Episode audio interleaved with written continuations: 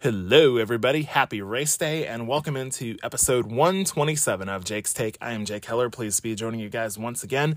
Figured I'd do a quick podcast before today's race at Atlanta Motor Speedway, 3 o'clock Eastern Time on Fox. So much has been going on over the past week or so. William Byron, back to back victories for the first time in his career, winning at Las Vegas Motor Speedway two weeks ago and Phoenix Raceway this past Sunday, the fifth and sixth victories of his career. Keeping it in the Hendrick Motorsports family, Josh Berry, just his second race, filling in for Chase Elliott in the nine car. First top 10 finish of his career this past Sunday at Phoenix Raceway in 10th. So you figured what's the bigger storyline? Is it William Byron? Is it Josh Berry? Is it Alex Bowman being the championship leader for the first time in his career? Now, because Alex Bowman being the championship leader for the first time in his career after finishing ninth at his home track on Sunday at Phoenix Raceway, that was lived for not even 72 hours. Because we have had some massive penalties come down in the NASCAR Cup Series over the past week or so. And this all started not this past Friday, but the Friday before that.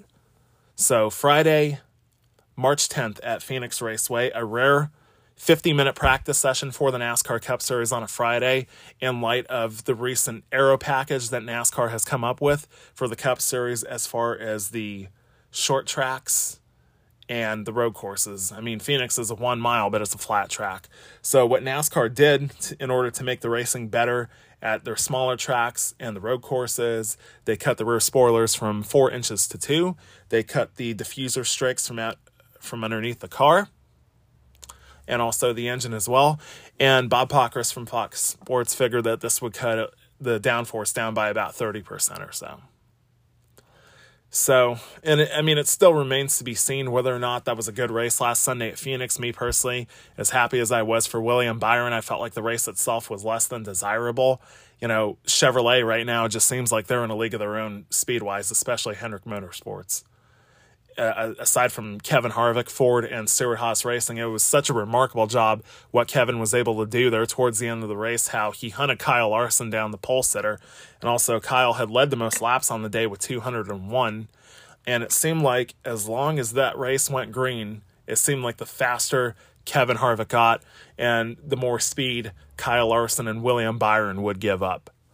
And it looked like, you know, when, when Kevin got the lead from Kyle Larson with about 30 or so laps to go and how he was able to check out on the field, it looked like Kevin Harvick in his final season was going to get his 10th win at Phoenix Raceway until the caution flag came out when Harrison Burton, ironically a KHI client, when he spun as he was going across the start finish line, obviously blew a tire. All the debris that came from the car, Harrison finished 35th. And on the last pit stop, Kevin Harvick and Rodney Childers, they decided to go with four tires. The Hendrick duo of William Byron and Kyle Larson, they went with two. And that was ultimately the difference in the end. As William Byron won the race, Kyle Larson got shuffled back to fourth. Kevin Harvick was only able to get back up to fifth. But the biggest storyline throughout the weekend at Phoenix Raceway, aside from the speed that Hendrick Motorsports has shown these first four races of the 2023 season, especially at Las Vegas Motor Speedway when William Byron won the race, Kyle Larson was second, and Alex Bowman was third. But Friday at Phoenix Raceway, NASCAR confiscated louvers from all four Hendrick Motorsports cars and another Chevrolet car, the 31 of Justin Haley. Now, anyone listening to this podcast, you're probably thinking, what are louvers? What exactly are they? And there are these little vents that are on the hoods of these NASCAR Cup Series next gen cars. And basically, it's a way for air to go in and out, for the air to be distributed and whatnot. NASCAR confiscated these because they did not fit the requirements. And NASCAR has made it abundantly clear ever since they came out with the next gen car in 2022 if you mess with any components, you modify any components on this race car whatsoever, the penalties will be harsh and severe. And it happened to Brad Keselowski last year. This particular race, the March race at Atlanta Motor Speedway, just minutes before the, the race was getting ready to go green, all of a sudden you get word Brad Keselowski has to go to the back of the field for unapproved adjustments. And you're thinking, unapproved adjustments, but NASCAR isn't saying what it's for. And Brad, having to come from the back of the pack all the way up into the top five, was running about fourth or so before he and Eric Almirola collided on pit road a little bit. And the best that Brad was able to get back up to was 12th at the end of the day. So you figured, okay, five races into his tenure with Roush Fenway Keselowski Racing. I mean, aside from that day and the Daytona 500, you know, things really had not gone off to a good start for Brad. You know, he finished ninth in the 500, but then 27th at California, 23rd at Phoenix, and also struggled at Las Vegas as well. I believe he was 24th. But they're still not saying what was wrong with the car. And then Thursday morning, NASCAR announces that Brad Keselowski has been docked 100 driver and owner points, and his crew chief, Matt McCall, would end up being suspended for the next four NASCAR Cup Series points races Circuit of the Americas, Richmond, Martinsville, and the Bristol Dirt Race. So, throughout the weekend at Phoenix, when you heard about these louvers being confiscated from the Hendrick Motorsports cars, immediately you started thinking to yourself, what penalties, if any, are going to come down for Hendrick Motorsports? Because obviously, as we've talked about before, and the narrative that you hear all the time is that, you know, oh, that Hendrick Motorsports is NASCAR's favorite team. They're just going to sweep this one under the rug. Because last year, I felt like when Brad Keselowski was docked the 100 driver and owner points and then went to appeal it, and the appeal was upheld, and he was still docked 100 points. It made such a difference in his season because when Brad Keselowski left Atlanta last year, he was 16th in points. So he had a really, really good shot to make the playoffs on points at, at that particular moment in the season. I mean, obviously, the simplest thing to get into the playoffs in the NASCAR Cup Series, you just have to win. It's as simple as that. But when that 100 point penalty was handed down to Brad Keselowski last year, he fell from 16th to 35th in points. 35th. And that erased any chance he had of making the playoffs on points. And with the way that his season went, his first season as an owner driver, the damage was done. And Brad Keselowski would end up missing the playoffs for the first time since 2013. He was only able to get back up to 24th in points, which was his worst finish in the championship since he finished 25th in his rookie season back in 2010. So the consensus throughout the weekend at Phoenix was well, if you docked Brad Keselowski, Matt McCall, and Roush Fenway Keselowski Racing, if you docked them 100 driver and owner points for modifying the rear bumper panel to his six car last year at Atlanta Motor Speedway, then you got to do the same for Hendrick Motorsports. Also, at the same time, Denny Hamlin, you know, we often talk about how popular and how successful Dale Earnhardt Jr.'s podcast is, the Dale Jr. Download, but really how Dirty Mo Media has become really a podcast phenomenon when you think of it. When you have the Dale Jr. Download, when you have Door Bumper Clear with TJ Majors, Freddie Kraft, and Brett Griffin, I mean, really, as controversial as that show could be, it's something else. They do not pull any punches whatsoever on Door Bumper Clear. And more often than not, you're going to get the juiciest rumors that are going on in the NASCAR garage, whether it's Cup, Xfinity, trucks, wherever the case may be. So Denny Hamlin has been full time in the Cup Series since 2006. And Denny, whether you like it or you hate it or you're right down the middle with it, Denny Hamlin is always going to have an opinion, whether it's a good one or a bad one.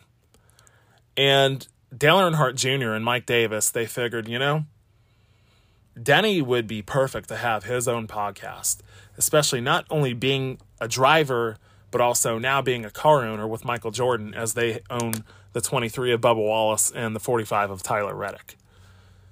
So on February 6th, the day after the Busch Clash at the LA Coliseum, Denny Hamlin debuted his new podcast, Actions Detrimental. As we talked about before, you know, whenever a fine is given down to a driver or a crew chief or whatever the case may be, how when they announce the penalties, it's always actions detrimental to stock car racing. We know Denny Hamlin and Ross Chastain that these two have had beef with each other for close to a year now. And this all sort of started at the inaugural Cup race at Gateway on June 5th when Ross Chastain, when he knocked Denny Hamlin out of the way, Denny hit the wall and then had to ride around the rest of the day, 10 laps down in 33rd or so. And you saw how many times throughout that race that Denny tried to take Ross Chastain out. And then it carried over to where we're at today, Atlanta Motor Speedway, the July race, when Ross spun Denny Hamlin out late in the race. Ross went on to finish second. Denny, I have the results here from back in July. Ross finished second to Chase Elliott, while Denny Hamlin finished all the way down in 25th. Yeah, 25th. So, you know, at that point, you could tell that something was brewing. And when we all went up to Pocono Raceway two weeks later, how Denny Hamlin and Ross Chastain, they were battling for the lead late in the race. They came off of turn one and onto the Long Pond straightaway. Denny sort of squeezed him a little bit. Ross bounced off the wall and then right back down into traffic, right into Kevin Harvick. And Kevin hit him so hard, he said that he felt like he just about snapped his wrist in half. So this has been brewing for quite some time. Last Sunday at Phoenix, Denny Hamlin qualified second to Kyle Larson, his golf buddy. But as we saw, aside from Kevin Harvick, we saw how a lot of the Fords and the Toyotas, how they didn't really have that same speed to keep up with the Hendrick Motorsports cars. And throughout the day, you know, Denny was running third and fourth, then about fifth, then about sixth. And I mean, the day just got progressively worse for Denny Hamlin, Chris Gabehart, and the 11 team. And on that last pit stop, you know, Denny took two tires. And as soon as they went back to green, he realized that his car was plowing. It was tight. It just wouldn't turn. And Denny knew that the way Phoenix is, you know, with the dog leg and you go five, six wide and whatnot, he knew that he was going to get eaten up by all these cars behind him that had four tires. And so Denny went off into the corner and he figured, I'm not going to make this corner. I'm going to turn straight because my car won't turn. If my day is going to get ruined, he saw Ross was alongside of him. He's like, if my day is going to get ruined, I'm going to make sure his gets ruined too. And he drilled Ross Chastain right into the fence and saw all the cars that went by them 15 cars or so. And even then, Denny Hamlin was trying to crash him afterwards.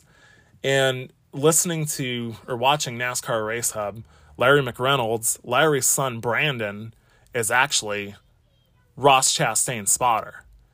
And before Larry went to the studio on Monday, he called his son Brandon and he said, Brandon, he, he said, What the hell happened yesterday between Ross and Denny? And Brandon said to him, he's like, Dad, I honestly have no idea. I'm, I'm just as puzzled as you are. Denny's podcast comes out on Mondays. And Denny admitted this. He said, I knew that my day was going to get ruined. I knew that I wasn't going to make the corner. And I figured if I'm not going to make this corner, I'm taking Ross with me. And as we've seen over the years, when you admit to doing something deliberately in NASCAR, there will be consequences. Dale Earnhardt Jr. himself, I'll never forget the March race of 2004 at Bristol Motor Speedway. Had a phenomenal car that day, absolutely phenomenal. Started 18th, drove his way all the way up through the field. Right before halfway, he took the lead away from Rusty Wallace. He's checking out on the field. You're thinking that Dale Earnhardt Jr. is going to get his first cup win at Bristol Motor Speedway. He comes in for the last stop of the day, takes on four tires, wins the race off of pit road. As soon as they go back to green, all of a sudden the car won't turn. Kurt Busch passes him, all these cars go by him, and he radios to his uncle Tony Eury Sr. and his cousin Tony Eury Jr., who says, flat tire right front, I think. So Dale Jr. is getting passed by all these cars. He's at the end of the line, and Kurt Busch is not too far behind him to put him a lap down. Dale Jr. goes off into turn one, jerks the wheel to the right, spins the car out, and all of a sudden, his spotter, Stevie Reeves, comes over the radio, says, Caution's out, caution's out. Dale Jr. gets going. He doesn't lose a lap to Kurt Busch. And immediately he comes over the radio and tells his uncle and his cousin, Man, I never had to spin a car on purpose before. And ultimately, he was able to rally back to finish 11th that day, but he and Tony Eury Sr were called to the NASCAR Cup Series hauler after the race was over.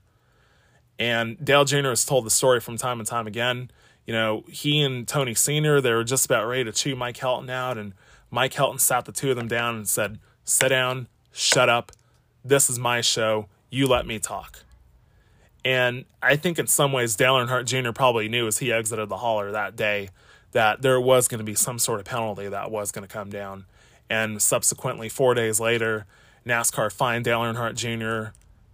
$10,000 they docked him 25 driver points and his stepmother, Teresa, 25 owner points. And he was placed on probation for two months. So, Wednesday at exactly 12 noon, NASCAR announced that Denny Hamlin has been fined $50,000 and penalized 25 driver points. But I think the biggest thing that everybody was wondering about was okay, what's going to happen with Hendrick Motorsports? What's going to happen with Kaulig and Justin Haley. And when the penalties came down, that hammer was dropped.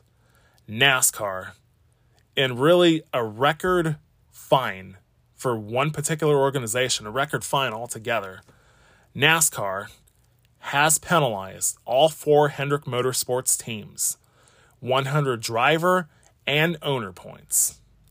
All four Hendrick Motorsports crew chiefs Greg Ives, Cliff Daniels, Rudy Fugle, Alan Gustafson, they were all fined $100,000 and suspended from the next four NASCAR Cup Series races. Today at Atlanta Motor Speedway, Circuit of the Americas next week, Richmond Raceway on April 2nd, and the Bristol Dirt Race on Easter Sunday. Also, Justin Haley, car owner Matt Kaulig, they were also penalized 100 driver and owner points, and his crew chief Trent Owens was fined $100,000 and suspended from the next four NASCAR Cup Series races as well. Now, both teams, they will appeal. Denny Hamlin said that he's going to appeal. Good luck with that, Denny. But Hendrick Motorsports and Kaulig, they said that they were going to appeal. Kaulig actually asked for a deferral on Trent Owens' suspension, so he will be there today, and he could still serve as the crew chief until the appeal is heard. The thing is, with penalties these these huge as they are, I don't see any way that NASCAR is going to overturn the Hendrick Motorsports and Kaulig Racing penalties. Trent Owens is going to have to sit out four races sooner or later. Hendrick Motorsports, on the other hand, they decided that this weekend that Blake Harris, Cliff Daniels, Rudy Fugle, Alan Gustafson, that they all will be sitting home this weekend. So Hendrick Motorsports, who has dominated this season so far with wins by William Byron at Las Vegas and Phoenix, all four are going to be without their crew chiefs today. And also, all team all four Hendrick Motorsports teams, along with Justin Haley, but all four teams have been docked 10 playoff points. So this is huge. And Hendrick Motorsports announced that their interim crew chiefs that they will have for the time being for these next four races, as I would imagine. They didn't ask for a deferral like Kaulig did. So Alex Bowman will be reuniting with Greg Ives, who was his crew chief from 2018 to 2022. Ultimately, Greg decided at the end of last year that he wanted to step down from being a crew chief. He wanted to spend more time with his family and take on more roles at Hendrick Motorsports. He also worked with Alex in 2016 when Dale Earnhardt Jr. was injured. They did 10 races together. So Greg and Alex, they did have some success together. They won seven races together and they finished sixth in the championship back in 2020. So there definitely is some familiarity for Alex Bowman reuniting with Greg Ives for these four races. As far as how they did at Atlanta last year, in the March race, there was a bunch of cars that crashed on the last lap, and Alex Bowman was able to get a top 10 in 10th. When they went back there in July, Alex had a really, really fast car, just like all the Hendrick cars did. He was running in the top five a lot, and then in between turns three and four, about halfway through the race, all of a sudden his left rear tire blew out, and Alex ended up hitting the wall and crashing finishing 32nd. And ultimately, when you think of all those crashes that he had throughout June and July, you know, Nashville, Atlanta, New Hampshire, Indianapolis, It makes you wonder what happened later on in the year if that sort of lingered and brought on the concussion that he would suffer at Texas Motor Speedway. So Greg Ives and Alex Bowman reuniting for these next four races. They finished second at Circuit of the Americas last year to Ross Chastain. They won at Richmond in the spring of 2021. And they finished, excuse me, they finished eighth in the spring race at Richmond last year and the Bristol Dirt Race last year, even though they spun out two or three times in the race. All the carnage at the end, they finished sixth. Kyle Larson is reuniting with Kevin Meendering. Kevin, he and Kevin worked together for four races last year when Cliff Daniels was suspended when Kyle Larson's wheel came off at Sonoma. They finished fourth in Nashville, third at Road America. Had some issues at Atlanta in July. They finished 13th. And then their last race they worked to, together, they finished 14th at New Hampshire. William Byron being paired with Brian Campe. Brian the interesting thing with Brian, he's the technical director for Hendrick Motorsports. He has not been a crew chief in any of NASCAR's top three series since 2009. 2009, he was Dale Earnhardt Jr.'s NASCAR Nationwide Series crew chief when he ran seven races that year. Brian also worked with the likes of Scott Wimmer, Ryan Newman, and Mark Martin. Brian's best finish as a crew chief coincidentally came at Atlanta Motor Speedway in 2009 with Dale Earnhardt Jr. behind the wheel. They won the pole for the race. Kevin Harvick dominated that night, and Dale Jr. was trying to win the race on fuel mileage, but Kevin Harvick hunted him down and passed him for the win with two laps to go. And ultimately, Dale Jr. had to finish third that night behind Kevin Harvick and Kyle Busch. And then Tom Gray. Tom Gray will be filling in for Alan Gustafson, working with Josh Berry today, Richmond, and Bristol and also working with Jordan Taylor next week at Circuit of the Americas. For Tom Gray, Tom has been the engineer under Alan Gustafson for a very, very long time, even going back to when it was Jeff Gordon's final season in the NASCAR Cup Series back in 2015. Tom Gray was the engineer. He's worked with Chase Elliott ever since then. And back in 2021, the morning of the Watkins Glen Cup race, Chase's car failed inspection several times, and Alan was ejected from the track.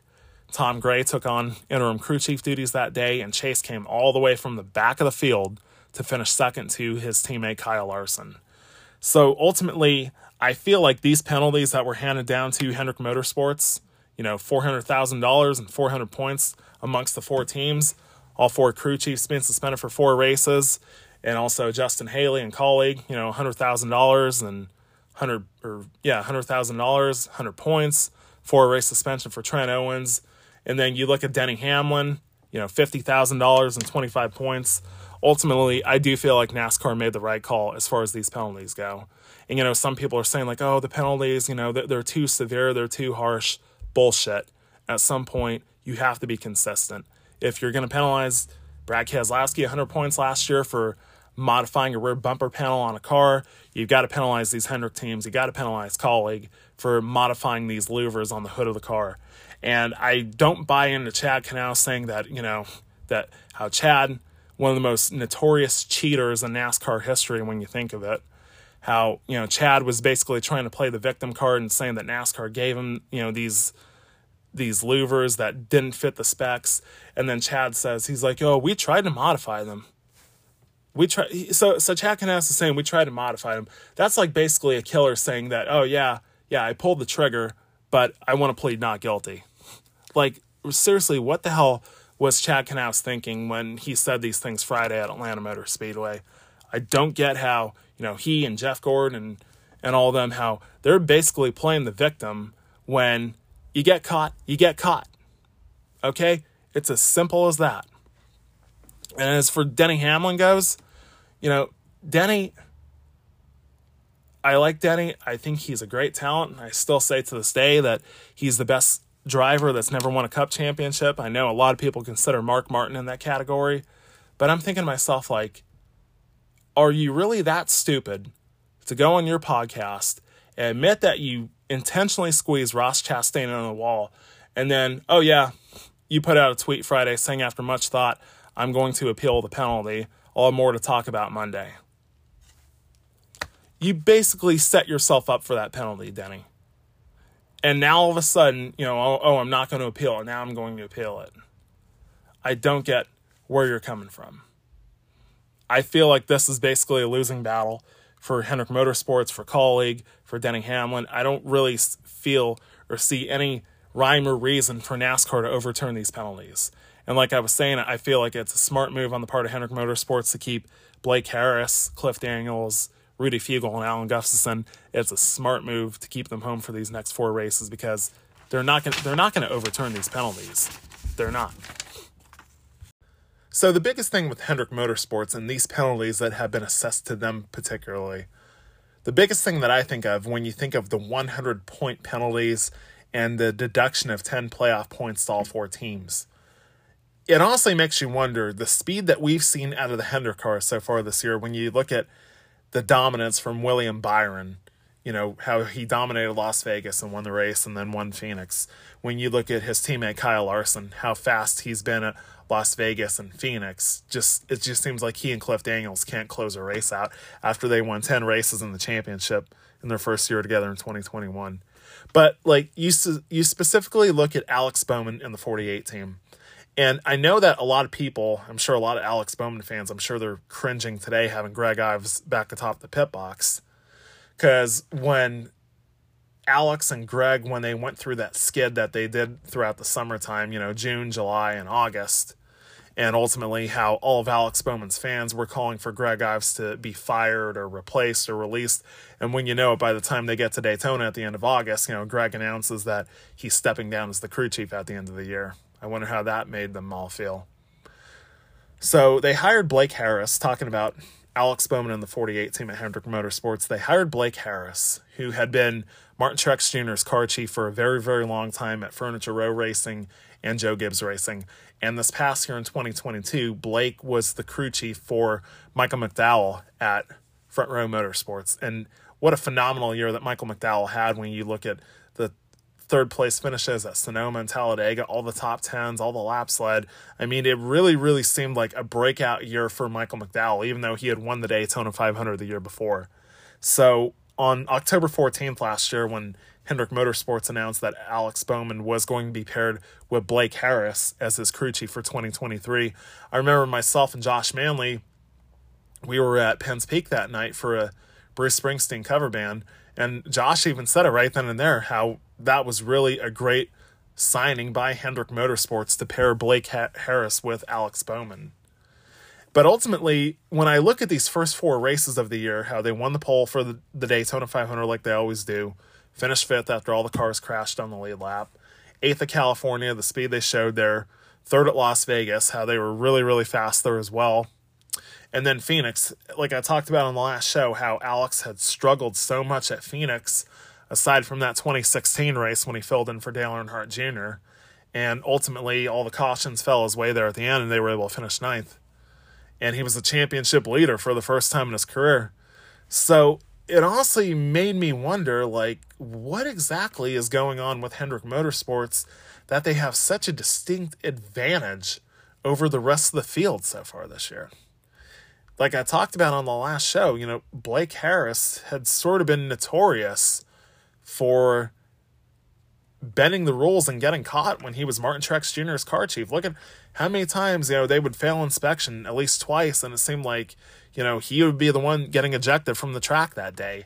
And then you look at the Pocono race last year with Michael McDowell, once again modifying the car after the race was over. Michael had finished like sixth or seventh at Pocono. And ultimately, Michael was docked 100 driver and owner points and 10 playoff points, and Blake was suspended for four races, and that killed any chance that they truly had to maybe try and make the playoffs on points. I mean, we know that Michael McDowell can get it done at Daytona, Talladega, a road course, maybe even Atlanta today, with it being a, a mini super speedway. But you know, it, it seems like these guys, like you know Blake Harris or obviously Chad Knaus, you know how these guys they've been notorious for bending the rules over the years, and look at what happens. And on a serious note, talking about Alex Bowman, you know, Josh and I we were talking about it on Sunday night because I couldn't believe that you know he of all people was leading the championship. I said to Josh, I'm like, the biggest thing, Josh, is he could be leading the points right now, and he could be the only driver to have four top tens and four races so far this year. That's all well and good. But at the end of the day, he doesn't have any playoff points. Look at how William Byron, how he had racked up all those playoff points over these past two races, sweeping all the stages at Las Vegas Motor Speedway. Stage one, stage two wins the race. Wins stage one at Phoenix Raceway, and then ultimately wins the race at Phoenix. So you do the math, so you figure seven stage points from Las Vegas. Then another one, stage one at Phoenix, and then winning the race. So William Byron had racked up 13 playoff points over the past two weeks. And being docked 10 playoff points, he now only has three. Alex Bowman did not have a single playoff point to his name.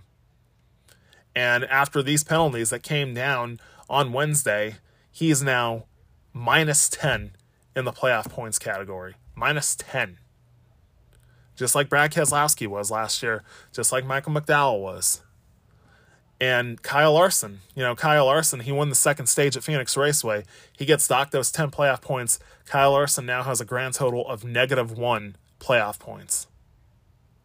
And like Dale Earnhardt Jr. talked about on his podcast, these playoff points that they've been deducted, Alex Bowman, William Byron, Kyle Larson, when we get to the playoffs, we get to the round of 16, the round of 12, the round of 8, that could be the difference between moving on to the next round or getting knocked out. It's it's a harsh reality. It really is. Same for Justin Haley. Justin Haley is like has like negative 42 points on the year after the the point penalty that was handed down from Phoenix. And it's a little crazy with, with the system now. You know, you had the top 30 rule for the past several years where as long as you win a race, you attempted all the races, you stay in the top 30 in points, you're a playoff team. So Justin Haley is about 40th something in points. He could win today and be in the playoffs just like that and still have negative points to his name. It's it's absolutely crazy. So I think that out of these four Hendrick teams, I mean all of them suffer but out of these four Hendrick teams, I think the one that definitely gets affected the most by this is the 48 of Alex Bowman, as I said, because no playoff points to your name, and now you're negative 10 in that category. With William Byron, you know, 13 playoff points compared to three. I feel like, I mean, it hurts, but I feel like he's the one that's going to suffer the most from this in the end.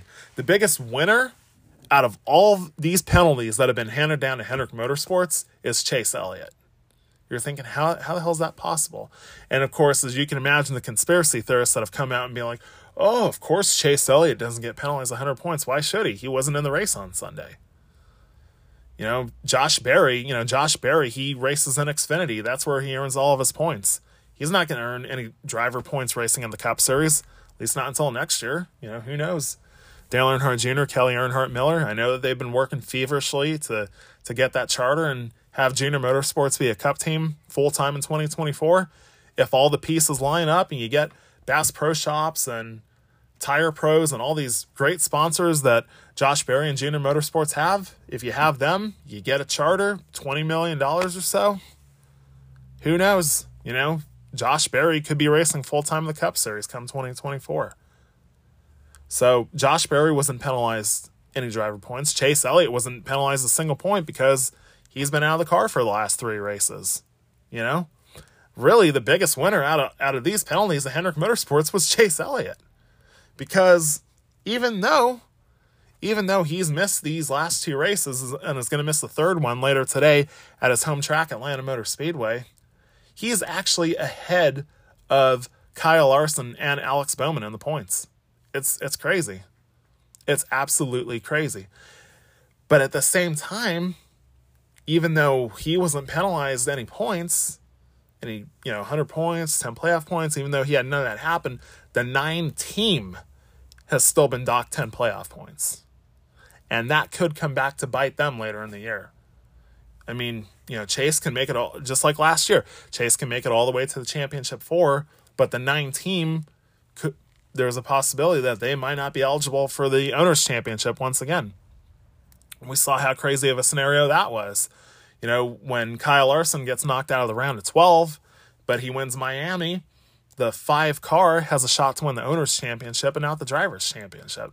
There there is that possibility of something crazy like that happening again.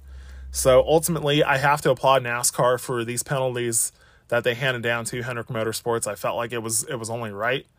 I felt like it, it was the same thing for Justin Haley. I know it's a bit of a smaller team, but at the end of the day, rules are rules. You have to be consistent in this garage area. You have to be. I mean, I think NASCAR sort of realized the backlash that they would have gotten if even if they would have penalized Hendrick Motorsports, but even if it wasn't a 100 point penalty like Brad Keselowski had, had suffered last year. So kudos to NASCAR as far as these penalties that were handed down. As I said, with themselves, with Kaulig, with Denny Hamlin, I don't see any way whatsoever that these are going to be overturned. Of course, you look at William Byron last year. You know, William dumps Denny Hamlin under caution at Texas Motor Speedway in the playoffs and basically admits that he did it on purpose. You know, he gets fined $50,000, he gets docked 25 points, and then when you know it, Hendrick Motorsports, they go and appeal it. And just like that, they give William Byron his 25 points back, but they increase the fine to $100,000. So ultimately, I don't know if, and it's so ironic, you know, since Denny Hamlin was on the other side of this when it happened last year. That would be so ironic, but I, I honestly don't know if that's going to happen because, as we know, Denny Hamlin, as talented as he is, and the fact that he's a car owner now as well, we also know how he's been very, very outspoken of NASCAR over the past decade and a half or so. So, I when you look at guys like that, when you look at you know, Kevin Harvick was another one last year at Talladega. You know, he gets docked 100 points for something wrong with the decklid at Talladega Super Speedway, and Rodney Childers gets fined $100,000 and has to sit at home for four races. So I think ultimately, when you have guys like Kevin Harvick, Brad Keselowski, Denny Hamlin, guys that have been in this garage area, you know, for close to two decades. I know Kevin, Kevin, it's well over two decades, but you know, Brad Keselowski and Denny Hamlin, they made their Truck Series debuts back in 2004. Brad at Martinsville Speedway and Denny Hamlin at Indianapolis Raceway Park.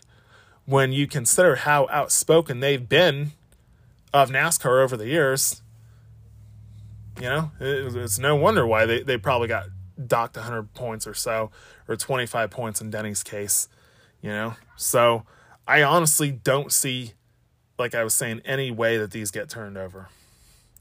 Speaking of Kevin Harvick,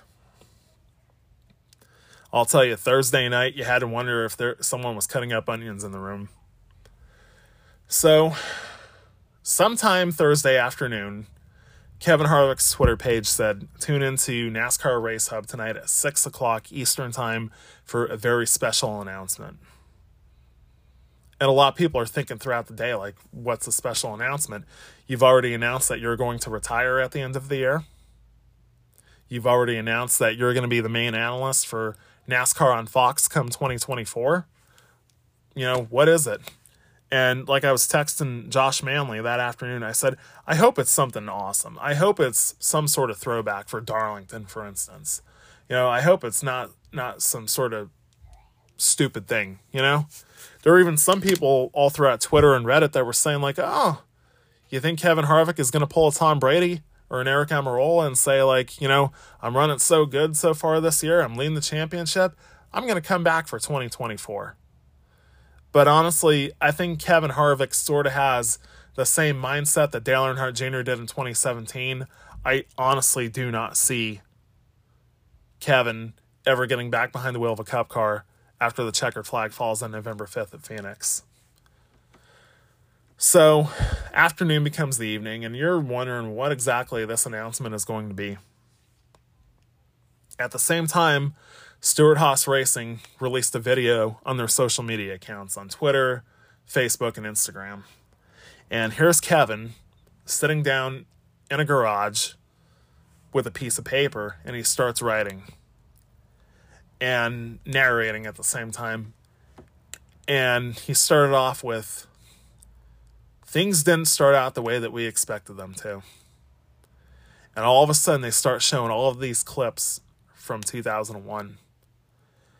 And they're showing all the clips of Kevin making his cup debut at Rockingham just one week after Dale Earnhardt was killed. And the one clip where Kevin said that particular weekend at Rockingham, he said, if Dale Earnhardt had a broken leg and wanted me to drive his race car, I'd drive the hell out of it. And that's exactly what I'm going to do this weekend. And this video goes on, and you start seeing these first few weeks of Kevin's career with him in this the white 29 GM Goodwrench car. And then you see the clips of him scoring his first NASCAR Winston Cup victory at Atlanta Motor Speedway in that thrilling photo finish with Jeff Gordon, six one thousandths of a second over Jeff Gordon. And he talks about how over the next 13 years, how he became a contender, won some big races, had a few heartbreaks along the way, jumped over a few hoods and threw a few punches and said what needed to be said. And they're showing these shots, they're showing this B roll of that white 29 GM Goodwrench car. And then Kevin says, As I take my final laps, it's only fitting and for and you know how tough of a person Kevin Harvick has always been. And just to hear his voice crack as he said, as I take my final laps, it's only fitting that we race together one more time. And he you could tell he was ready to cry at that moment. And Kevin wrote on this little piece of paper, he wrote 29, let's ride. That's right. Kevin Harvick will be racing a white number 29 in his final NASCAR Cup Series All Star race, May 21st at North Wilkesboro Speedway. And how fitting and how special that is. As somebody that grew up as a fan of Dale Earnhardt and ultimately became a fan of Dale Earnhardt Jr., I cannot express enough what that white 29 paint scheme and that win at Atlanta Motor Speedway just three weeks after Dale's death, what that meant to so many people and so many Earnhardt fans.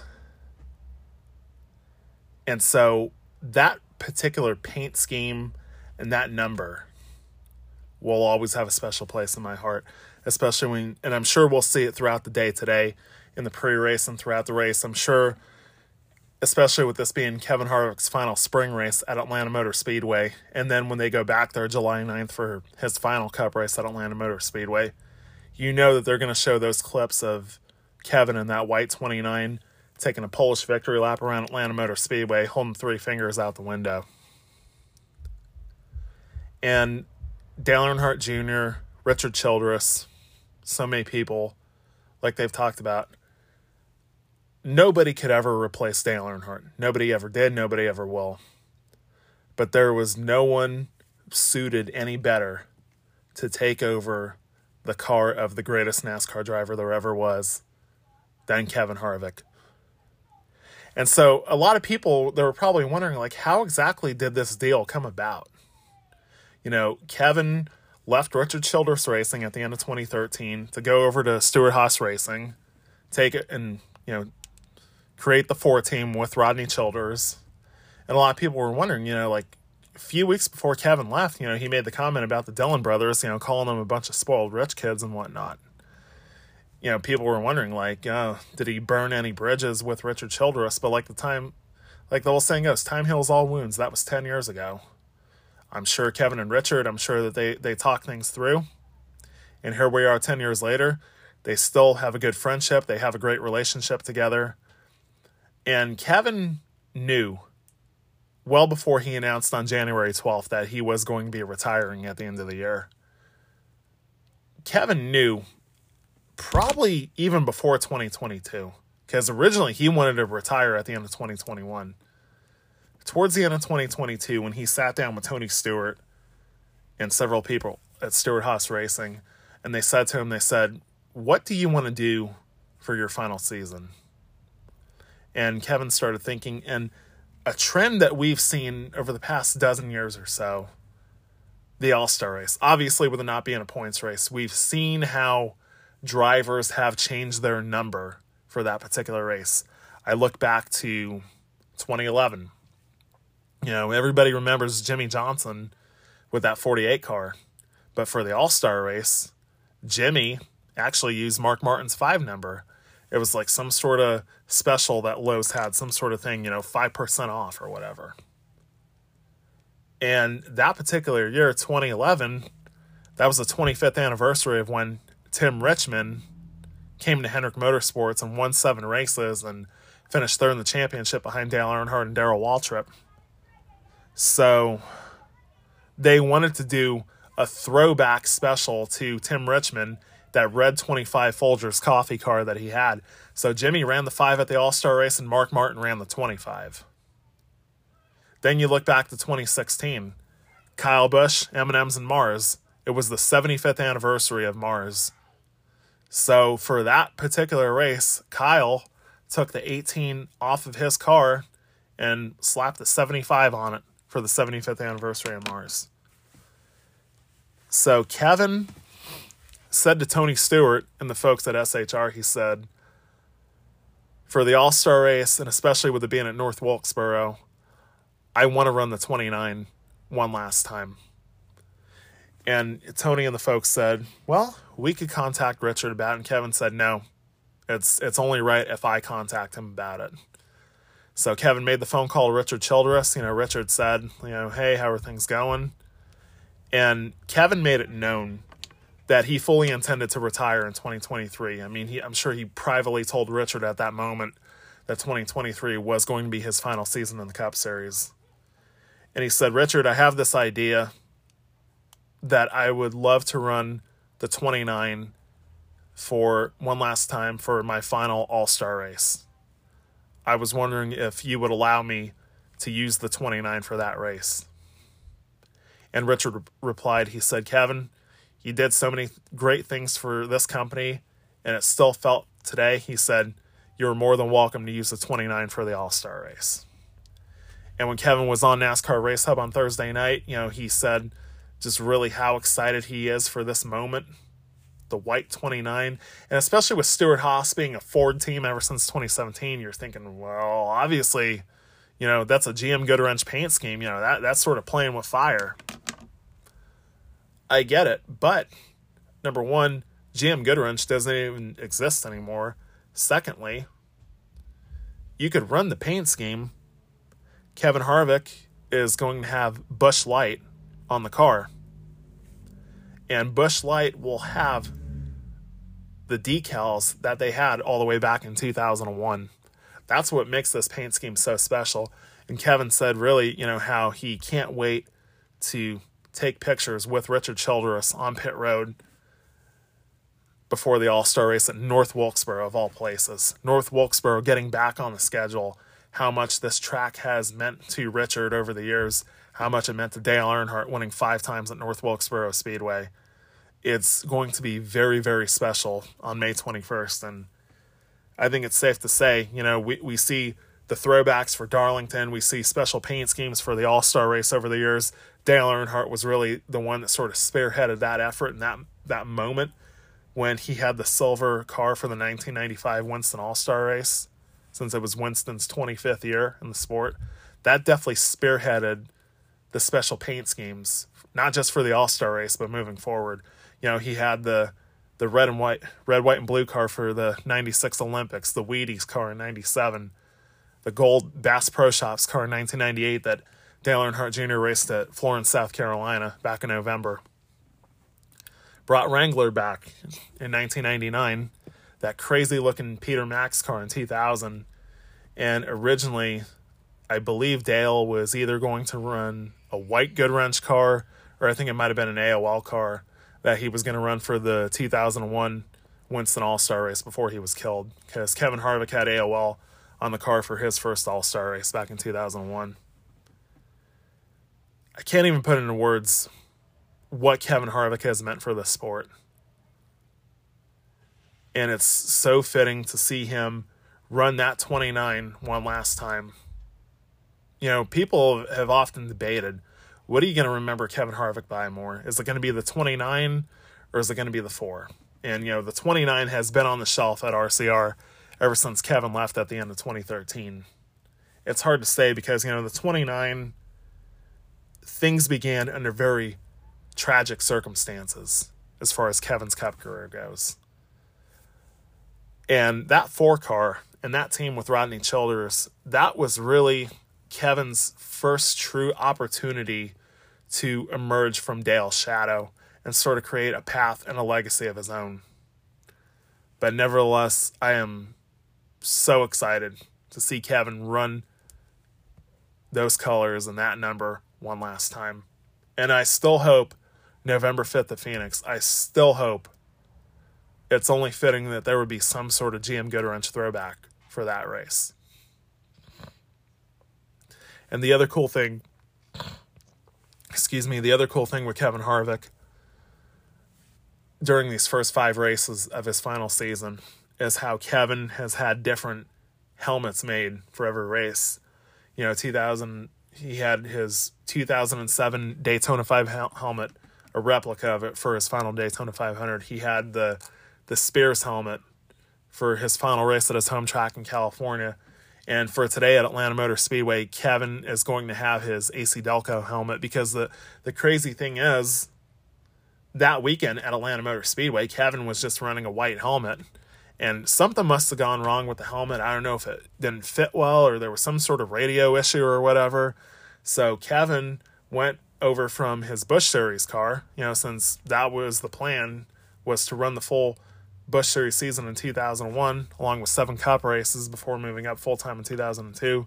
Kevin just won after the Busch race on Saturday, got his AC Delco helmet, and that's what he ended up winning his first Cup race with. That Sunday was his AC Delco helmet. So really, really, really cool seeing it, you know, white and with the white and blue with the flames and whatnot. It's it's very, very special. So later today, at Atlanta Motor Speedway, the Ambetter Health 400. 3 o'clock Eastern Time on Fox. In the booth is Mike Joy, Clint Bowyer, and three time Atlanta winner Tony Stewart. Now, we talked throughout the show in these past several weeks about how dominant Chevrolet has been these first four races of the year. They are 4 0 on the season for the first time since 2001. As we talked about, Michael Waltrip scoring the first win of his career on that tragic day at Daytona, Steve Park at Rockingham, Jeff Gordon at Las Vegas, and Kevin Harvick, the first win of his career at Atlanta Motor Speedway, before Dale Jarrett and Ford would win the following weekend at Darlington. Chevrolet is trying to go 5 0 for the first time to start a season since 1995 when Sterling Marlin won the Daytona 500 Jeff Gordon won at Rockingham, Terry Labonte at Richmond, Jeff again at Atlanta, and then Sterling Marlin at Darlington. Ultimately, the streak would go to 7 0. Jeff would win again at Bristol, and Dale Earnhardt would win at North Wilkesboro before Rusty Wallace and Ford would win at Martinsville. So 4 0 for Chevrolet so far this season. Ricky Stenhouse Jr. in the Daytona 500, Kyle Busch at California, and William Byron back to back weekends at Las Vegas and Phoenix. So you would think going into qualifying yesterday morning at Atlanta Motor Speedway, since this is basically a mini super speedway and whatnot, you would figure that, you know, the Hendrick Chevrolets or Chevrolet in general would dominate qualifying, right? No way. Ford has locked down the first eight starting spots in a field for a NASCAR Cup Series race for the first time since 1965. 1965, when Ned Jarrett would win the championship that year for Ford. The highest qualified Chevrolet and the only Chevrolet to make the top 10 was Kyle Larson in ninth. And Christopher Bell, he was the only Toyota that made the final round of qualifying, but he spun during his qualifying lap did some damage to the car, and he ultimately will have to start at the back of the field today. So 260 laps around Atlanta Motor Speedway, stage one, lap 60, stage two, lap 160. Now, you would think going into this race, obviously someone like Kevin Harvick, three wins at Atlanta Motor Speedway, March of 2001, 2018, 2020, you would figure that, you know, he would be the favorite.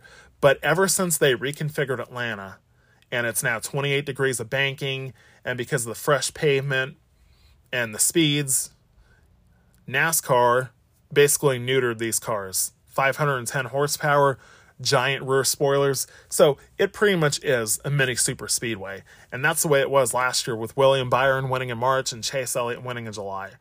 And ultimately, Atlanta used to be a driver's racetrack. You know, you would have guys like a Kevin Harvick or Jeff Gordon running right on the very bottom of the racetrack, Tony Stewart running through the middle, Dale Earnhardt Jr., Kyle Larson, Harry Gant running right up against the wall.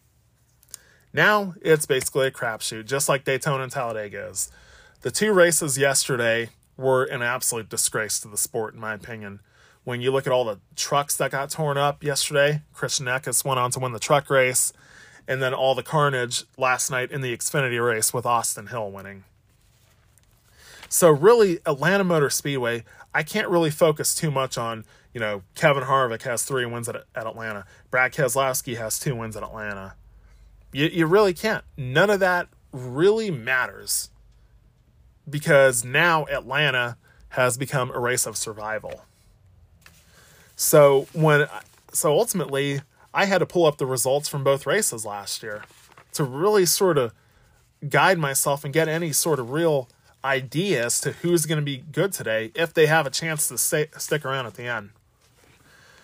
So we talked about Brad Keselowski and his former team, Team Penske, a sweep of the top three spots in qualifying. On the pole is the 22 of Joey Logano, his second pole at Atlanta Motor Speedway going back to 2015 looking at last year's results at Atlanta Motor Speedway, Joey finished ninth in March, but then wrecked in July and would end up finishing 26th. His teammate Austin Cindric joins him on the front row in second. Austin was sort of an innocent bystander in March. Ricky Stenhouse Jr. was leading the race, cut a right front tire down. Coming down the track, Austin had nowhere to go, slammed into him, and finished 32nd but when they came back in July, he would finish third. Their teammate Ryan Blaney is starting third. Now, Ryan last year had a great shot to win Atlanta until the last lap of the race. You know, his best friend Bubba Wallace was running in second. Ryan was latched right onto his rear bumper. They were trying to see if they could make a run at William Byron going off into turn one. Ryan got into him way too hard, ultimately got Bubba loose. He hit the wall, and Ryan hit the wall as well and would finish 17th. And then when they went back there in July, he got a top five. Starting fourth, their former teammate, the number six Kings Hawaiian Ford of Brad Keselowski. As we talked about, this was the race last year where Brad's season pretty much came unglued. The unapproved adjustments having to go to the back of the field for the rear bumper panel. As I talked about earlier, Brad was able to drive all the way up to fourth before colliding on pit road with Aric Almirola was able to get back up to 12th at the end of the day, but then obviously the 100 point penalty that came down a few days later that pretty much killed his season. When NASCAR went back to Atlanta in July, Brad having a bad result the week before at Road America, finishing 33rd. Qualifying gets rained out on Saturday. He has to start 31st on the field. Once again, Brad Keselowski drives all the way up through the field, drives up to third, finishes the second stage in third, terrible pit stop. Absolutely terrible pit stop. They go back to green. He gets caught up in a wreck. Ultimately, got caught up in the mess with, with Denny Hamlin and Ross Chastain. And because of all the damage, Brad Keselowski had to sell for an 18th place finish in the July race at Atlanta Motor Speedway. Starting fifth is the 10 of Aric Almirola. Aric got caught up in a wreck in March, finished 22nd, and then when they went back there in July, was able to finish eighth. Starting sixth is his teammate, the number four of Kevin Harvick, obviously a sentimental favorite for today, with this being nearly being the 22nd anniversary of his first cup win at Atlanta Motor Speedway. Kevin, ultimately, just like a lot of these guys we talked about, you know, the March race last year got caught up in a wreck, had to ride around the rest of the day and finished 21st, and ultimately finished 12th in July. Starting seventh is the 17 of Chris Buescher. Chris finished seventh in the March race last year at Atlanta but then in July had a right front tire go down and ended up hitting the wall pretty hard and was done for the day. very, very early on. Yeah, Chris finished 33rd at Atlanta in July. Starting eighth is the 14 of Chase Briscoe. You know, Chase was another one, had a great shot to win this race last year, got caught up in a little bit of a mess there at the end, finished 15th. And then when they went back there in July, Chase finished 16th. Starting alongside of him in 12th is the 34 of Michael McDowell. Michael was another one, fell victim to getting caught up in some carnage in March, finishing 24th, and then finished 15th in July. Starting 13th is the three of Austin Dillon. This has not, the new Atlanta has not been good to Austin Dillon. Got caught up in a wreck with his future teammate Kyle Busch in March, finishing 35th. And then when they went back there in July, got caught up in a wreck as well and finished 35th. Starting 14th is the 11 of Denny Hamlin. Last year at Atlanta Motor Speedway for Denny Hamlin, he finished he wrecked in the March race with his future employee, Tyler Reddick. He finished 29th in March. And then the incident with Ross Chastain in July, he finished 25th. Starting 15th is the 48 of Alex Bowman, as I talked about, reuniting with Greg Ives for these next four races after his crew chief Blake Harris has been suspended. Alex got a top 10 in March after the field crash coming to the checkered flag. He was running in the top five in July and cut a tire, left, left rear tire down and finished 32nd. I forgot to mention his teammate William Byron, the defending winner of this race. William will be starting in 11th with interim crew chief Brian Campe.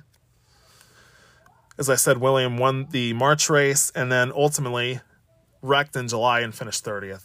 His teammate Kyle Larson, as I said, the only Hendrick Motorsports car to qualify, the only Chevrolet to qualify in the top 10 starting in ninth. Kyle got caught up in a wreck with Denny Hamlin and Tyler Reddick in March. He finished 30th, had some mechanical issues in July, and still finished 13th. One of his good friends, Christopher Bell, starting 10th, has to go to the back of the field. The thing with Christopher is he did finish second to William Byron in this race last year, but Ross Chastain sort of forced him below the, the yellow line on the backstretch.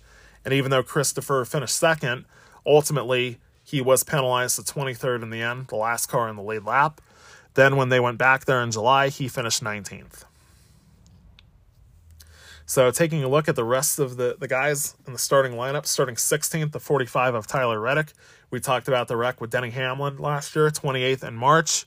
And then in July, one week after his first Cup win at Road America. Wrecked as well and finished 29th. Starting 17th is the car that he used to drive, the number 8 of Kyle Busch. As I said, you know, Kyle getting caught up in a wreck in this race last year with his future teammate Austin Dillon. He finished 33rd, and he ran into trouble in the July race as well and finished 20th.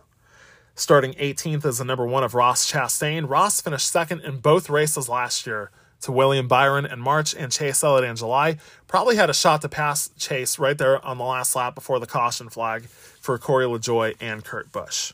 And Tyler Reddick driving the 45, you know, Kurt finished third in the March race.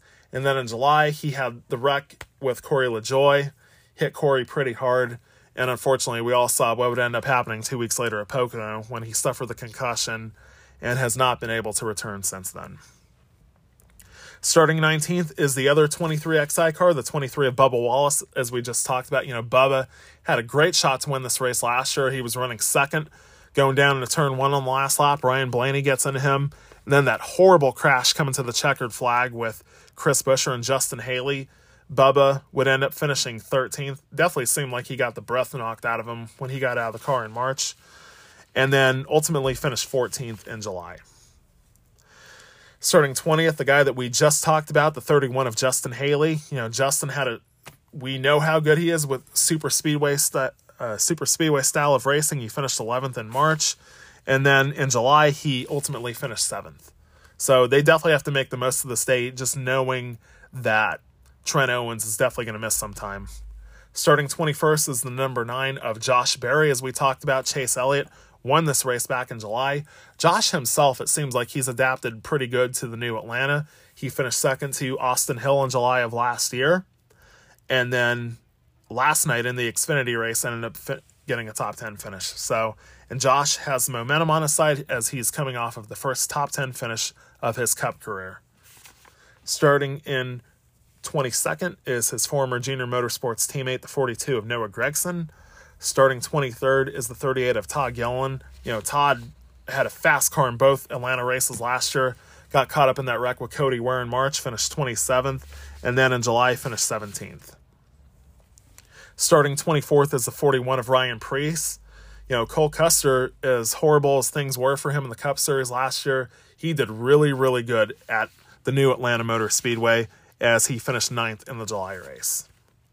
Starting 25th is the 99 of Daniel Suarez. Daniel was fourth in the March race and sixth in the July race. Starting 26th is the 77 of Ty Dillon. Ty, in this race last year, ultimately got caught up in that wreck with his big brother Austin and Kyle Busch, finishing 36th. And then when they went back there in July, wrecked as well and finished 28th. Starting 27th as the 47 of Ricky Stenhouse Jr. We talked about, you know, Ricky obviously being the Daytona 500 champion. He, he had such a good car in this race last year as Ricky would lead 22 laps on the day. Had a tire blowout while he was leading the race, collecting Austin Cindric. Had to settle for 31st, and then was 31st as well in the July race. Starting 29th is the 19 of Martin Truex Jr., 8th in March, and 11th in July after getting caught up in that big wreck with Joey Logano early on. Starting 30th is the 16 of AJ Allmendinger, now, the 16 in this race last year was piloted by Noah Gragson in both races, but he crashed out of both of them and finished 37th and 34th. Starting 31st, definitely the Cinderella story last year at Atlanta Motor Speedway, the seven of Corey LaJoie. Corey, in the March race last year, he was without his crew chief Ryan Sparks, who was suspended four races because of the wheel coming off at Phoenix. Corey gets spun out early on at Atlanta and would come all the way back to get the first top five finish of his career in fifth. Matching the same amount of top five finishes his father Randy had in the Cup Series. Randy got a top five for Hendrick Motorsports in April of 1998 at Martinsville Speedway. Had a great battle there at the end of the race with Dale Earnhardt for fourth. When they went back to Atlanta in July, you know, Corey, that 17 Spire, they have that alliance with Hendrick Motorsports. They get their engines from them. Corey drove an excellent race at Atlanta, ultimately leading 19 laps on the day, running second behind Chase Elliott, coming to take the white flag, was leading with just a few laps to go for that matter. You know, Corey LaJoie was leading with three laps to go when Chase Elliott passed him, thanks to the help of Erik Jones. And ultimately, we all know what happened as he went down into turn one. Chase crowded him. Corey hit the wall, lost control, took Kurt Busch with him, and finished 21st. We just talked about Erik Jones in the 43 car, how he helped Chase Elliott win that race in July. Erik ultimately would end up finishing fourth. He will roll off 28th today. Starting 32nd is the 51 of Cody Ware. Starting 33rd, the 21 of Harrison Burton. Harrison finished 25th in March and had a great run in the July races. He would get the first top 10 finish of his career in 10th. Starting 34th is the 15 of JJ Yeley. Starting 35th, the 54 of Ty Gibbs, who won the March Xfinity race at Atlanta last year. Ty hit the wall during his qualifying lap. That's why he's starting all the way back there. And starting 36th on the field, the 78 of BJ McLeod, who spun out during his qualifying lap yesterday morning. So ultimately, Atlanta Motor Speedway. And as I've been talking about, it would be so easy to go with Chevrolet with how dominant they were at this particular racetrack last year, with William Byron winning the March race, Chase Elliott winning the July race, Corey LaJoie nearly pulling off the Cinderella story there in July. And ultimately, the biggest thing is, you know, with William Byron, he's not going to have Rudy Fugle today. He's going to have Brian Campe. The nine team, they don't have Chase Elliott today. They have Josh Berry. And that's not a knock on Josh Berry. Obviously, as we know, you know, Josh, he could definitely get up there and mix it up with the leaders. Be running in the top 10, top five. Who knows? Maybe just like Kevin Harvick, you know, he could end up getting the first cup win of his career today. We know how much of a grinder Josh Berry is. And I mean, really, you know, that team has shown before when they had Tom Gray as their, their interim crew chief, you know, they were able to finish second on that particular day. So looking at Hendrick Motorsports in general, I ultimately it would be great to see William Byron pull off three in a row, but I just feel like the absence of Rudy Fugle, I feel like that's going to hurt him today. Josh Berry, as I said, you know, even though this is only just his third race on the nine car, I feel like he definitely could have a shot there at the end as long as he's in contention. Kyle Larson in the five, as we talked about, you know, super speedway racing is definitely not his cup of tea. I mean, ultimately, as crazy as it may sound, as far as the, the best chance for a Hendrick car today, I'd probably have to go with the 48 of Alex Bowman. Got a top 10 in this race last year, was running in the top five in July when he had the tire go down and crashed. He's reunited with Greg Ives. I know that Kyle Larson worked a little bit with Kevin Meendering last year, but you know, Alex and Greg, they definitely have a long, long history together. So ultimately, I don't know if Alex's top 10 streak will continue today, but I definitely feel like he's going to have a good shot as far as Hendrick Motorsports is concerned. You look at the Penske cars, you know, Joey Logano, Ryan Blaney, we know how they've always had a prowess for uh, super speedway racing. The biggest thing with Joey and Ryan is, you know, they can't get caught up in, in things. Just like the March race last year with Blaney, just like the July race with Joey. If they are in contention there at the end, they'll definitely have a good shot at just like Austin Cindric. I mean, Austin finished third in this race last year. The guy that used to drive that two car, the sixth of Brad Keselowski, as we talked about, you know, the two wins at Atlanta 2017, 2019, but that doesn't really matter now with this being a mini super speedway race. But as we talked about last year, you know, as much as Brad, Matt McCall, and the six team, as much as they struggled, they were really, really good at Atlanta Motor Speedway. 12th in March, 18th in July. Definitely had a top three car in July before they ran into all the trouble there. Definitely didn't definitely didn't get the finishes they deserved. And as we talk about when it's super speedway racing, what better spotter is there than TJ Majors? Brad definitely has an ace in the hole today with TJ Majors. And when he was talking to Clint Bowyer yesterday morning in the garage before qualifying, you know, Clint said he's like, "You guys are running great this year." You know, Daytona, California, Las Vegas, Phoenix. He said to Brad, he's like, "When are you going to win?" And Brad Keselowski looked Clint Bowyer dead in the eye and he said, "This weekend." That's that's confidence, especially for being an owner driver. But like with Brad, as great as he is at super speedway racing, he's another one. Sometimes wrong place, wrong time. His teammate, the 17 of Chris Buescher, you know, Chris was excellent in this race last year. Before we get back into our discussion as to who I feel is going to have a great shot today at Atlanta Motor Speedway, some developing news in the garage area. Right now, John Hunter Nemechek, who raced in the doubleheader yesterday, the Truck Series race and the Xfinity race at Atlanta Motor Speedway. Currently, John Hunter Nemechek is getting fitted in Tyler Reddick's number 45 Toyota because Tyler has not been feeling well this morning. He is sick. It is still undetermined whether Tyler is going to start this race or not. Definitely a precaution. I could definitely see a scenario where Tyler maybe starts the race and then first caution depending on how he's feeling maybe he gets out of the car and john hunter nemechek finishes for him. But definitely a rough start to tyler's tenure at 23xi the wrecks at the daytona 500 in california engine failure before practice even begins at las vegas finishing 15th finally got a break this past sunday at phoenix finishing third. But definitely luck is not on the side of tyler reddick so far this year so definitely an interesting development. Definitely going to have to follow what happens with Tyler Reddick, John Hunter Nemechek, and the 45 team. Getting back to talking about a couple Fords here, but Aric Almirola, Kevin Harvick, Chase Briscoe, Ryan Preece. It seems like all of these guys have a really, really good prowess for super speedway style of racing.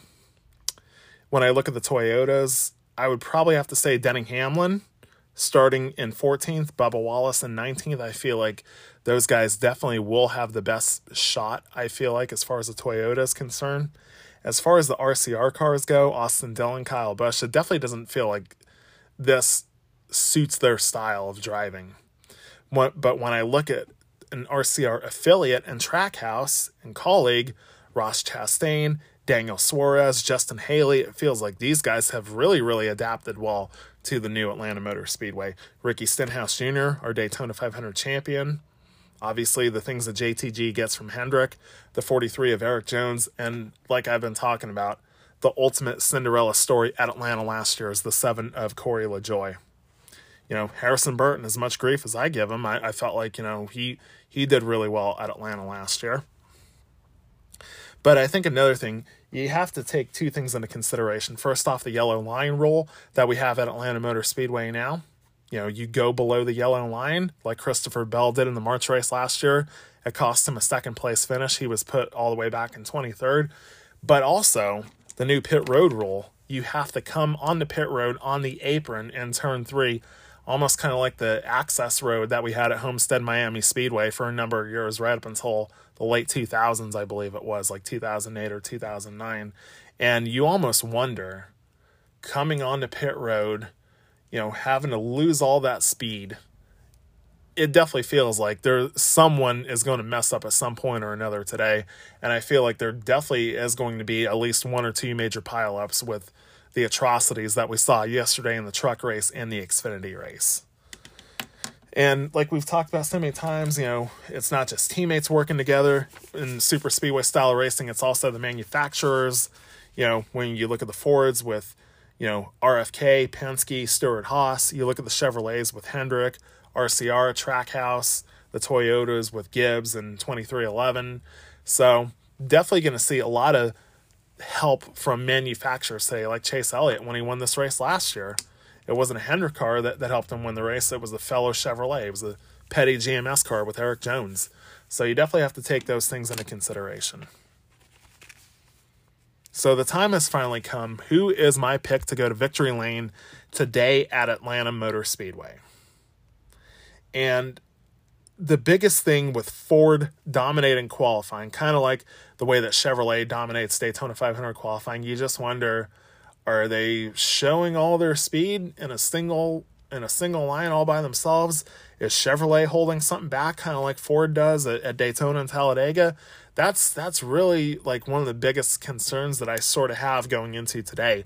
But like I talked about, I feel like Hendrick Motorsports being without their crew chiefs, you know, without Blake Harris, Cliff Daniels, Rudy Fugle, Alan Gustafson, I feel like that's definitely to hurt them a little bit over these next few weeks and depending on how the appeal process goes.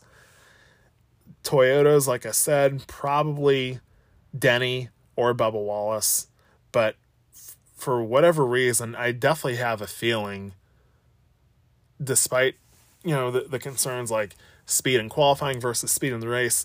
I feel like Chevrolet's 4 0 start to the season, I definitely feel like it could come to an end today. And I feel like if, if there's one particular manufacturer that definitely could put an end to it, it would definitely have to be Ford. You look at the Penske cars, you look at Stewart Haas, you know, Kevin Harvick, obviously for sentimental reasons, that would be an excellent story. 22 years after his first win in this particular race to see him go to victory lane in this race once again. Ultimately, I don't know if it's going to happen. You know, Kevin, I feel like, you know, his luck on a super speedway is, is sort of, you know, it's sort of a, a, bit of a seesaw. If he has a shot there at the end, you know you can't count him out. But it seems like more often than not, his time at Stewart Haas Racing, it seems like always getting swept up in something as far as super speedway racing goes. And this I, I've I've thought really, really hard about my pick for this race. And like the old saying goes, you want to go with your head and not with your heart. And I'm so tempted. I, I'm really, really tempted to take the number six of Brad Keselowski. And I know what you guys are thinking. Oh, yeah, that's such a homer pick and whatnot. My biggest thing with Brad Keselowski is they have got to put together that last stage of the race. They've got to put together the last 100 miles. That's been the biggest problem that I've seen so far this year. Do they have the speed? Hell yeah, they have the speed compared to last year. They are miles ahead of where they were last year. Obviously, the new cars, the points penalty, all those equations that go into it. they had the car to beat at the Daytona 500. They led 42 laps. They got ganged up on by the all the Chevrolets. Brad has to pit for fuel. He gets caught up in a wreck. You know the rest of the story on the last lap of the race. Overcoming a spin at California Speedway to finish seventh, having top five cars at Las Vegas and Phoenix. I don't know what Matt McCall did to that car the last 100 miles at Las Vegas, but at Phoenix, to run 309 laps in the top 10, miss a shift on the second to last restart, and settle for an 18th place finish was absolutely unacceptable, in my opinion. They've shown the speed this weekend for sure, and I love the confidence that Brad Keselowski has. You know, when Clint Bowyer said to him, he said, When are you guys going to win? And he said, This weekend. When I, so I definitely look at those two RFK Fords. When I look at Chevrolet, I feel like the best chance for Chevrolet to go to victory lane today, I feel like it's Trackhouse. As I said, you know, Ross finished second in both these races last year. Daniel was fourth in this race. He was sixth in July. I feel like that is definitely the best chance that Chevrolet is going to have to go to victory lane today because, you know, Austin Dillon and Kyle Busch with RCR, I just don't feel like this suits them all that good. And you look at some of the other Chevy teams, I look at Justin Haley and AJ Allmendinger with Kaulig. We talked about Ricky Stenhouse Jr., we talked about Erik Jones. And the thing is, like, when you would go to Atlanta a number of years ago, you sort of knew Kevin Harvick, Brad Keselowski, Jimmie Johnson, Dale Earnhardt Jr., Tony Stewart. You knew Jeff Gordon. Like you knew those were the guys that you would have to beat. And really, like Justin Allgaier said after getting taken out of the Xfinity race yesterday, it, it's it's an absolute disgrace what NASCAR has done to Atlanta Motor Speedway. I mean, th- this used to be a real racetrack. This used to be a driver's racetrack, and really, now it's sort of turned into a race of survival, just like the way Daytona and Talladega is anymore. So ultimately, as I've talked about, you've got to put together an entire race. You've got to be there at the end. You've got to assert yourself as one of the cars to beat, if not the car to beat. It's all about communication. It's all about the pit stops. You know, you, you've Matt McCall making good adjustments, TJ Majors making great calls on top of the spotter stands, the pit crew. The pit crew has definitely been lights out so far this year, talking about the six of Brad Keselowski. If they could put this entire race together, if Brad makes smart moves on the track, if Matt makes good adjustments in the pits, if the pit crew is on their game, if TJ, you know, makes the calls that he usually can in pack racing, I definitely feel like this could be the day that Brad Keselowski does get his first win as an owner driver at Atlanta Motor Speedway. And it seems like orange has been a good color for him. His two wins at Atlanta were with Auto Trader, and he's got King's Hawaiian on the car today. So honestly, this one is really, really hard to pick. And you sort of look at the 34 and Michael McDowell, that's sort of like another RFK car. Todd Gilliland was excellent at this track last year.